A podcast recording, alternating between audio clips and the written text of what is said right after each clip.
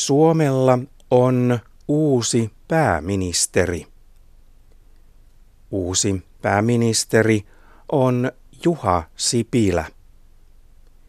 Sipilästä tuli pääministeri toukokuun lopussa.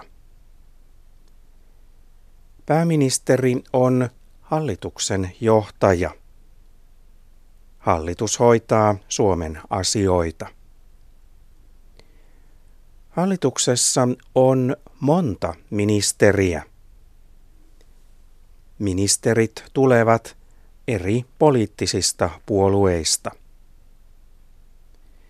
Juha Sipilän puolue on keskusta.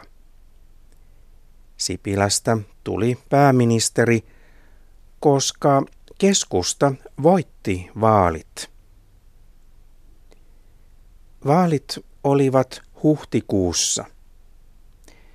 Sen jälkeen Sipilä keskusteli eri puolueiden kanssa. Sipilän täytyi päättää, kenen kanssa keskusta menee hallitukseen. Sipilä otti hallitukseen kaksi muuta puoluetta. Ne ovat perussuomalaiset ja kokoomus.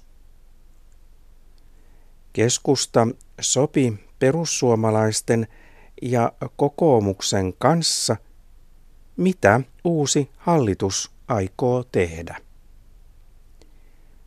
Hallitus aikoo esimerkiksi säästää monta miljardia euroa, koska Suomella on paljon velkaa.